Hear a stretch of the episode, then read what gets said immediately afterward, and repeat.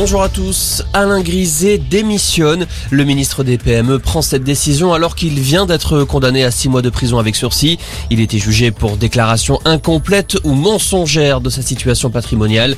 Alain Griset avait caché la détention d'un plan d'épargne en action, un plan de plus de 170 000 euros. Il a fait appel de ce jugement. Une nouvelle rassurante dans la lutte contre le coronavirus, le vaccin Pfizer BioNTech serait toujours efficace contre le variant Omicron après trois doses. C'est ce qu'affirme le groupe américain après un test en laboratoire. Pfizer qui annonce également travailler sur un sérum adapté au nouveau variant. Il pourrait arriver au mois de mars. Emmanuel Macron à Vichy, une visite au contexte particulier, alors qu'Éric Zemmour avait déclaré il y a quelques semaines que Vichy avait protégé les juifs français. Le chef de l'État lui a répondu aujourd'hui, sans le nommer, gardons-nous de manipuler l'histoire, a prévenu Emmanuel Macron. Dans l'après-midi, le chef de l'État doit se recueillir devant la stèle en mémoire des déportés.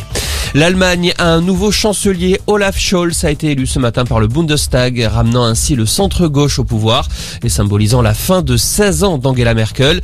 Le Parti social-démocrate, arrivé en tête aux législatives, a formé une coalition avec les Verts et les libéraux du FDP. Le départ d'Angela Merkel salué par Emmanuel Macron. Merci, chère Angela, a écrit le chef de l'État sur Twitter, qui souligne la capacité qu'a eu la chancelière à faire avancer l'Europe.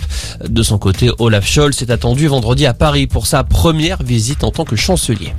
On passe au sport, le foot avec la Ligue des Champions. Lille se déplace à Wolfsburg ce soir. Une victoire des Lillois leur assurerait la tête de leur groupe. Coup d'envoi 21h. Et puis en rugby, Antoine Dupont est le seul Français sélectionné pour figurer dans l'équipe mondiale de l'année. Ce sont les Sud-Africains les mieux représentés dans ce 15 idéal avec 5 joueurs. Le Toulousain est aussi en course pour le titre de meilleur joueur de l'année qui sera décerné vendredi. Voilà pour l'essentiel de l'info. Excellent après-midi.